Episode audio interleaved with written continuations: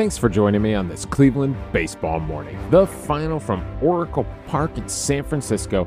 It's the San Francisco Giants 5, the Cleveland Guardians 4 in 10 innings. I'm Davey Berris, lifelong Cleveland baseball fan, and there was no way I could keep myself up to finish this game. I tried. I really did. I, I fell asleep on the couch watching it a little bit.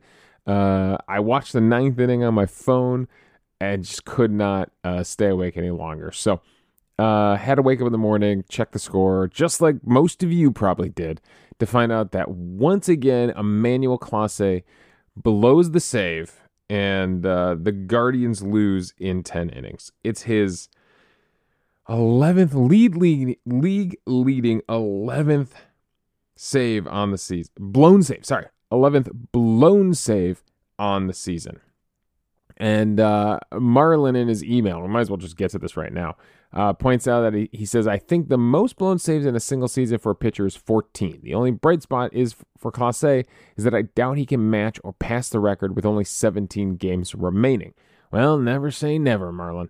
Uh, this was almost impossible to research. I could find the career leader in blown saves, which I believe was Fernando Rodney. I cannot find the single season leader for blown saves to save my life. I tried baseball reference. I tried baseball almanac. I tried fangraphs. I tried everything. Nobody has this. It's it's bizarre. The only thing I could find was a Bleacher Report article about Brad Lidge. Uh, this article is from 2009. He was having a terrible year. He had just had his eighth major league leading eighth blown save. This was in August of 2009. And the article says the current record for blown saves in a single season is 14, held by four different players. The last pitcher to achieve the feat was the Minnesota Twins' Ron Davis in 1984. So that's who Emmanuel Clase is chasing. All, all I can say about it is at least let him let him get them all out of his system this season, right? Like if I, some of these pitchers do have the ability to rack up blown saves. Like if you're going to be a closer, you're going to start to climb the leaderboards in blown saves. Um, I don't, I didn't see his name on the career board, but he's only been doing this for what three seasons now. Uh, so, uh, yeah, it's inevitable you're going to have blown saves, but to be chasing the record, I mean, right? Let let him get them all out of his system this season. Uh, this we're not going anywhere this season, and yes, Emmanuel Clase's blown saves are a symptom of that. Also, he shouldn't be pitching in the tenth inning. Like we just he this this runner on second rule messes with him. He's just he's not built for these extra inning games unless you give him a big lead. Uh, I'm trying to pull up his splits right here. So in the uh, eight, in extra innings, in nine games now in extra innings, seven innings pitched, he's got a 5.14 ERA with a 1.86 WHIP. It just it doesn't. 10 runs to four earned runs, which means I guess uh, six of those would be that runner at second base who came around to score because it goes as an unearned run uh, for the pitcher. Uh, they didn't put him on base. So yeah, I mean that's that's a significant jump. That's that's almost a 0.8 percent jump, uh, 0.8 increase in his WHIP from the ninth inning where he has a 1.08 WHIP. That's up uh, nearly two over two point increase in his ERA. His ERA in the ninth inning is 2.98 up to a 514. Maybe just don't don't pitch him in extra innings unless you've got I know it's hard. He's your closer. You need him to go out there and close the game. But that situation with that runner on second base really messes with him.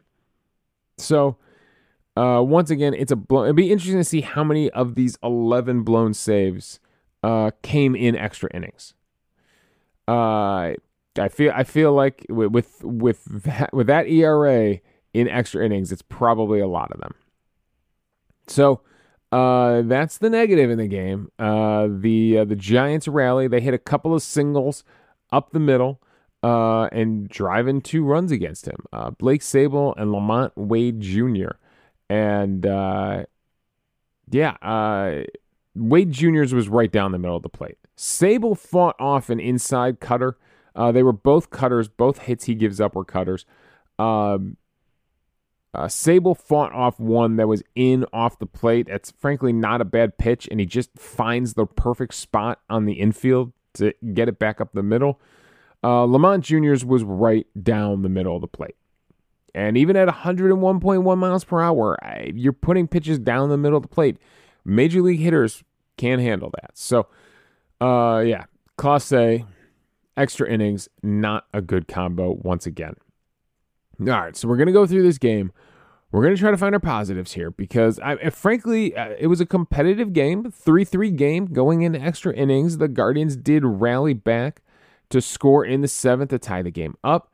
The bullpen did put up zeros after Gavin Williams exits and, you know, after six innings pitched. The bullpen, despite really walking the tightrope, every single person in the bullpen except for De Los Santos gives up hits in this game. Uh, but they do manage to throw up the seventh, eighth, and ninth innings without giving up a run. So uh, uh, Reynaldo Lopez gets Hentges out of some trouble. Matt Moore gets into some more trouble. De Los Santos gets him out of that, and then pitches a clean eighth inning. Uh, good job by De Los Santos there. Um, or I say sorry, a clean ninth inning. Um, to get them to extra innings. So uh, the bullpen that is positive right there that the bullpen is able to hang on to this 3-3 game give the offense some opportunities to try to make this thing happen. Um, i mean they had two runners on in the ninth inning and naylor grounds out unfortunately uh, to end the threat. So i mean they had two runners on in the eighth inning. They had a lot of chances here.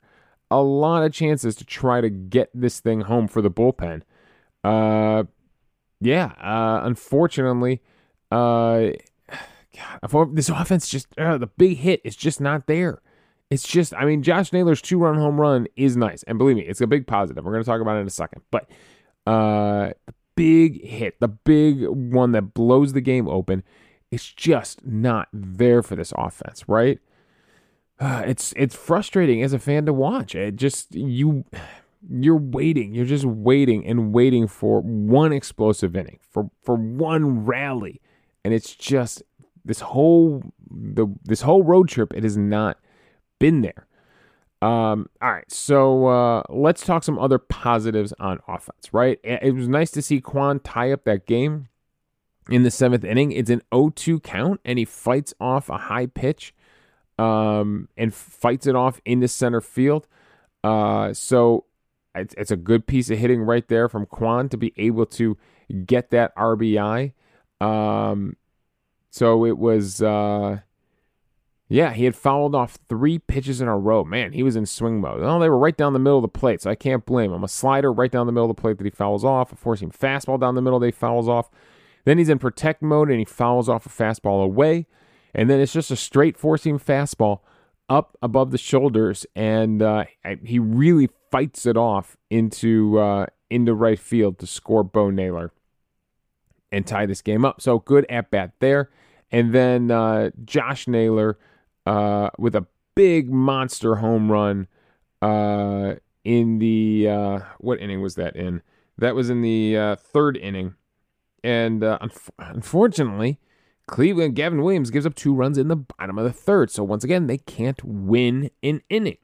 Uh, they have a chance here to, to, to, take some momentum, and they give it right back, uh, which you know frustrates me. Uh, but a good swing by Josh Naylor here. Uh, Alex Cobb was attacking him with splitters, but he was he was leaving him in the strike zone. So he misses away with a splitter, uh, throws one at the knees that uh, Naylor foul tips, uh, misses with a sinker inside, and then throws him a splitter on the inside and just doesn't get it down. Leaves enough, leaves it up enough that Naylor's able to go down and hammer this thing at 108.9 miles per hour, 422 feet into the cove, where a kayaker is able to get the souvenir. You know, there's people that stand on the on the street there and like throw nets fishing nets into the water to try to get them and steal them from the kayakers, I think that's ridiculous. I think that if you're if you're don't have the guts to get in the water and get in a kayak or other crazy control. I know there's some some silly things that people do in the cove sometimes. Some people just dive off their boats into the water and get it. I'm sorry. You standing on the pier with a net? No, no. You should be absolutely uh, disqualified uh, from going after balls in the cove. Uh, you got to be in the water to get it. That's that's my theory. I'd I'd be walking up and down that pier, knocking, slapping nets out of people's hands. That's ridiculous. Um, all right, back to baseball. 108.9 miles per hour is the hardest hit ball of the game, the furthest hit ball of the game. It is the biggest shot of the game. Uh, so yeah, so it's nice to see Naylor once again make someone pitch for an pay for an inside pitch. Uh, it's nice to make them pay for uh, an error, right? They let Ramirez on via an error. It uh, it would have ended the inning. Uh, it would have been a ground out to end the inning. Instead, it extends the inning and Naylor hits the two run home run. That's why I'm guessing Alex Cobb isn't charged for any earned runs despite giving up a home run. Is that possible? Uh, it goes as two unearned runs, and I have to imagine the only reason for that is because the error to Ramirez would have ended the inning. So, by the butterfly effect, you can't say he would have given up the home run to Naylor next inning. So it goes as I don't know. That's bizarre to me. That's bizarre that he doesn't have a one earned run. You gave up a home run, dude. How is that not charged as an earned run? That's bizarre to me. I can understand if it were two runs given up, one earned, but that's bizarre to me in the scoring right there. So, I mean, that's got to be a bright spot, right? Naylor has a big game. Uh, he's got two hits. He also had a double, but they all came early in the game. We couldn't get the big one late in the game when we needed it from him in the ninth inning when we had a chance to take the lead uh, and put Clase in a better situation uh, to try to make that save in the bottom of the ninth as opposed to the bottom of the tenth. So Unfortunately, Naylor there, uh, everything came too early in the game for him. Uh, I mean, a couple guys had multi-hit games. Bo as well had a multi-hit game. Actually, multi-hits and two walks. He was on base four times in this game. So Bo Naylor doing his best uh, at the bottom of the lineup. Unfortunately, had Myles Straw hitting behind him. So uh, that's not going to get the job done. Uh, yeah, so multi-hit games from him, multi-hit game from Gimenez. Uh, a couple guys had decent offensive showings. They just couldn't string it all together.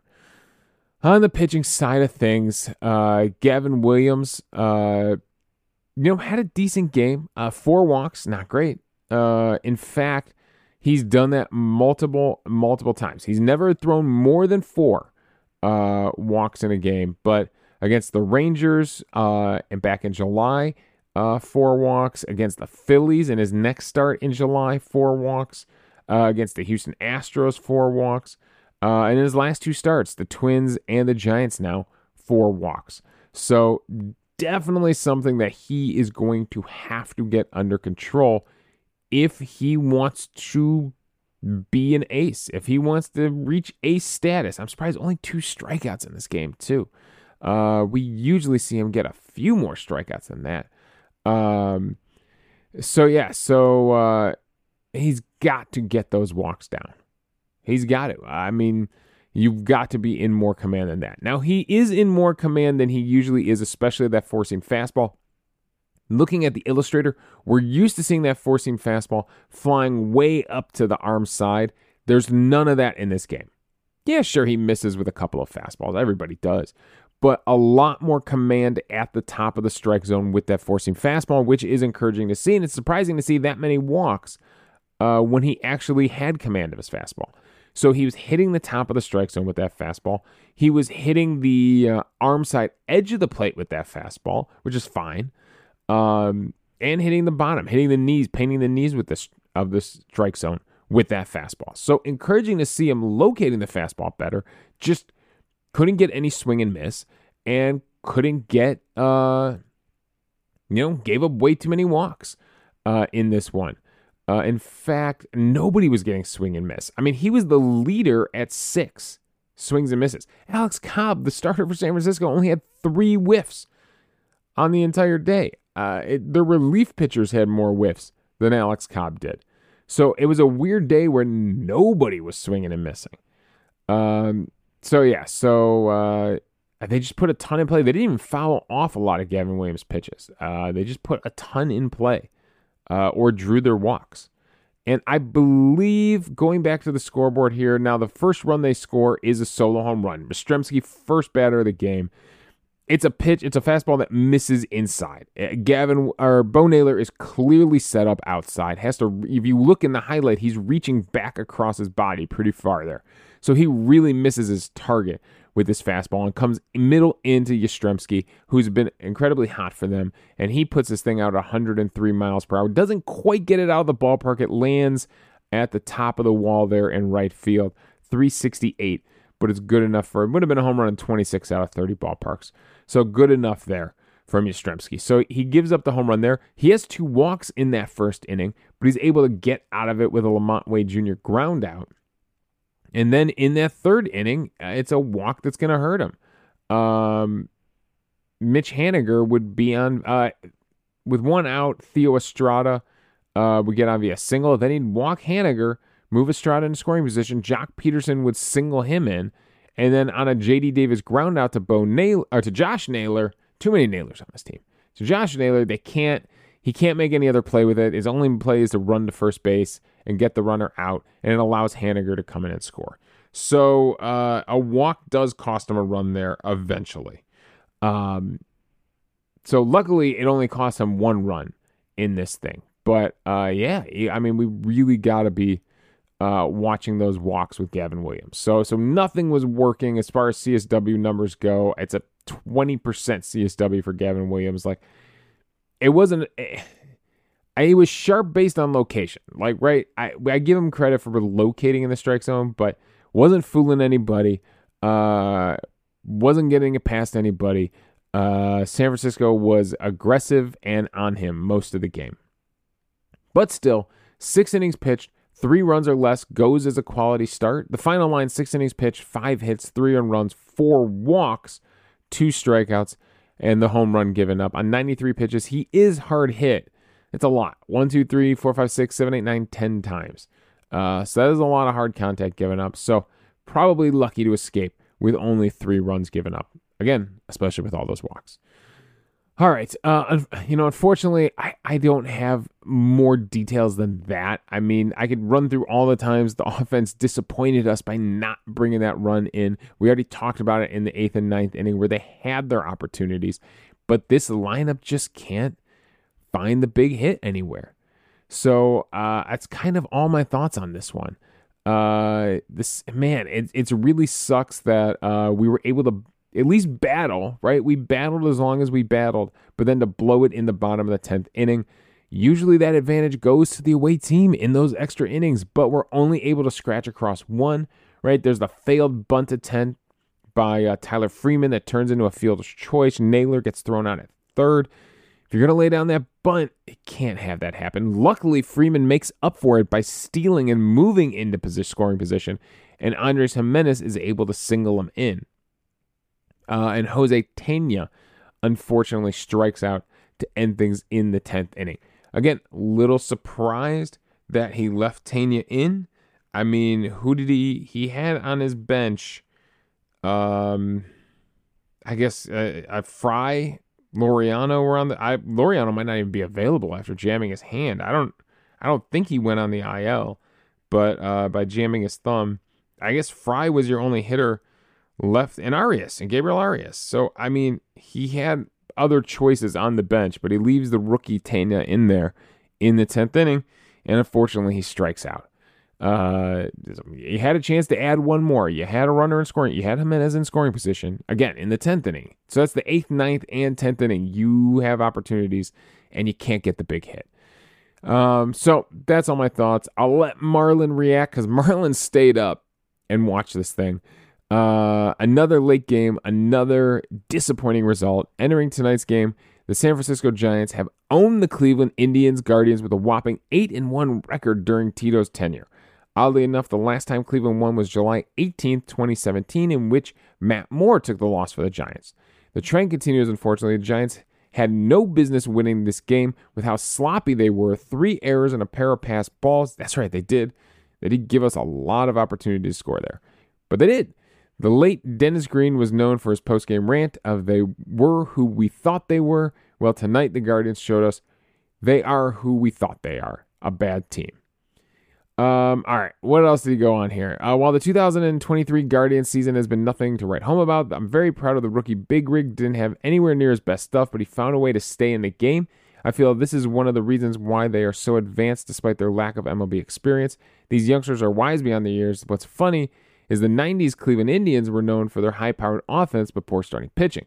The 2023 2023 Cleveland Guardians have elite starting pitching, but lousy offense. I wish there was a way we could send Bieber, Dr. Sticks, Allen, Bibee, Big Rig, and X Man in a time machine and transport them to the 1990s, where they would have had the run support they deserve and the World Series we've all been longing for. Um, he hammers Will Brennan here for not taking a walk uh, in the eighth inning. Uh, the lack of discipline and plate appearance uh, and patience, especially for someone who has thus far displayed very little power, is glaring. He has an advantage 2 0 count and swings at ball three that was in on his hands instead of working the count to 3 and 0. He hits a weak comeback of the pitcher. The sad part is he needed the at bat. Bo Naylor had afterwards a deep fly ball, which would have scored Gimenez from third. Brennan should have given the Guardians the lead before Kapler had a chance to bring in the dangerous Camilo Doval. So I, I mean, I looked. Brennan, yeah, he he does not walk a ton, and it's we've talked about this before. It's part of the reason why you, you can't really compare him to Steven Kwan, right? Their their their batting averages might be similar, but the OPS and the on base percentage for Brennan is terrible. So he's drawn no walks the entire month of September. Uh, he had two walks in August. His last walk was on August 28th against Minnesota, or 29th against Minnesota. Before that, you got to go back to August 5th against the White Sox. So, yeah, he doesn't. And because of that, like I said, his on base percentage is bad. It's a 297 on base percentage. Sorry, that's just not it's not good enough. You have to draw walks at the major league level. You have to keep him honest. He's in the first percentile in all of baseball when it comes to walk rate, 2.9 uh, percent of the time. Number one, first percentile. That's bad. You don't want to be there. I mean, the opposite end of it is K percentage is in the 94th percentile. So he doesn't strike out, but he doesn't walk. And when your average exit velocity is in the third percentile, so an average exit velocity of 85.7, when you're not hitting the ball hard and you're not taking walks, you're going to have a lot of weak outs. A lot of weak outs. Um, so yeah, Will Brennan, uh, it's definitely something that he's gonna have to work on if he wants to stick around the major league level.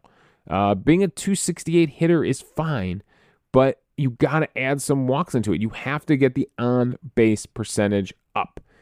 Uh, he would not. He would not. You know, make it in the Moneyball era. Now I'm thinking of the joke from uh, from Moneyball where he points at uh, DePodesta, who's the guy playing Jonah Hill playing DePodesta. He gets on base. That's not Will Brennan. Will Brennan wouldn't have made it on those athletics Moneyball teams uh, he wouldn't have been a target for him because of this on base percentage. Uh, great scene. Great baseball movie scene. Whatever you think of the movie Moneyball, that's a funny scene. Um, so, yeah, so you're absolutely right, Marlon. Uh, he's got to work on that. All right. Thank you for the email, Marlon. MVP on the day. I think I got to go with Josh Naylor. He was. He tried. He had a couple multiple extra base hits in the game the only one with extra base hits in the game for the Guardians. He was trying. He he makes a diving stop in that third inning. He just can't do anything with it except go back to first base and uh, get the force out there. So uh, I thought it was a, a good game from Josh Naylor. I would have loved for him to have that hit in the ninth inning to kind of cap this thing off, but at least he was trying offensively with the multi extra base hit game. So MVP on the day is going to Josh Naylor. All right, that's all my thoughts on this one. Thanks for joining me on this Cleveland baseball morning. I, I wish I wish I could have woken up to better news, and I wish I could have had better news for you this morning. But unfortunately, the final from San Francisco, it's the Giants five, the Guards four. You can follow me on Twitter at Davey Berris. You can email the show at clevelandbaseballmornings at gmail.com. If you've got any thoughts coming down the stretch here, if you've got thoughts about Emmanuel Clase as the closer, uh, go ahead, hit me up, and we'll discuss it on the show. And thanks again for joining me on this Cleveland Baseball Morning.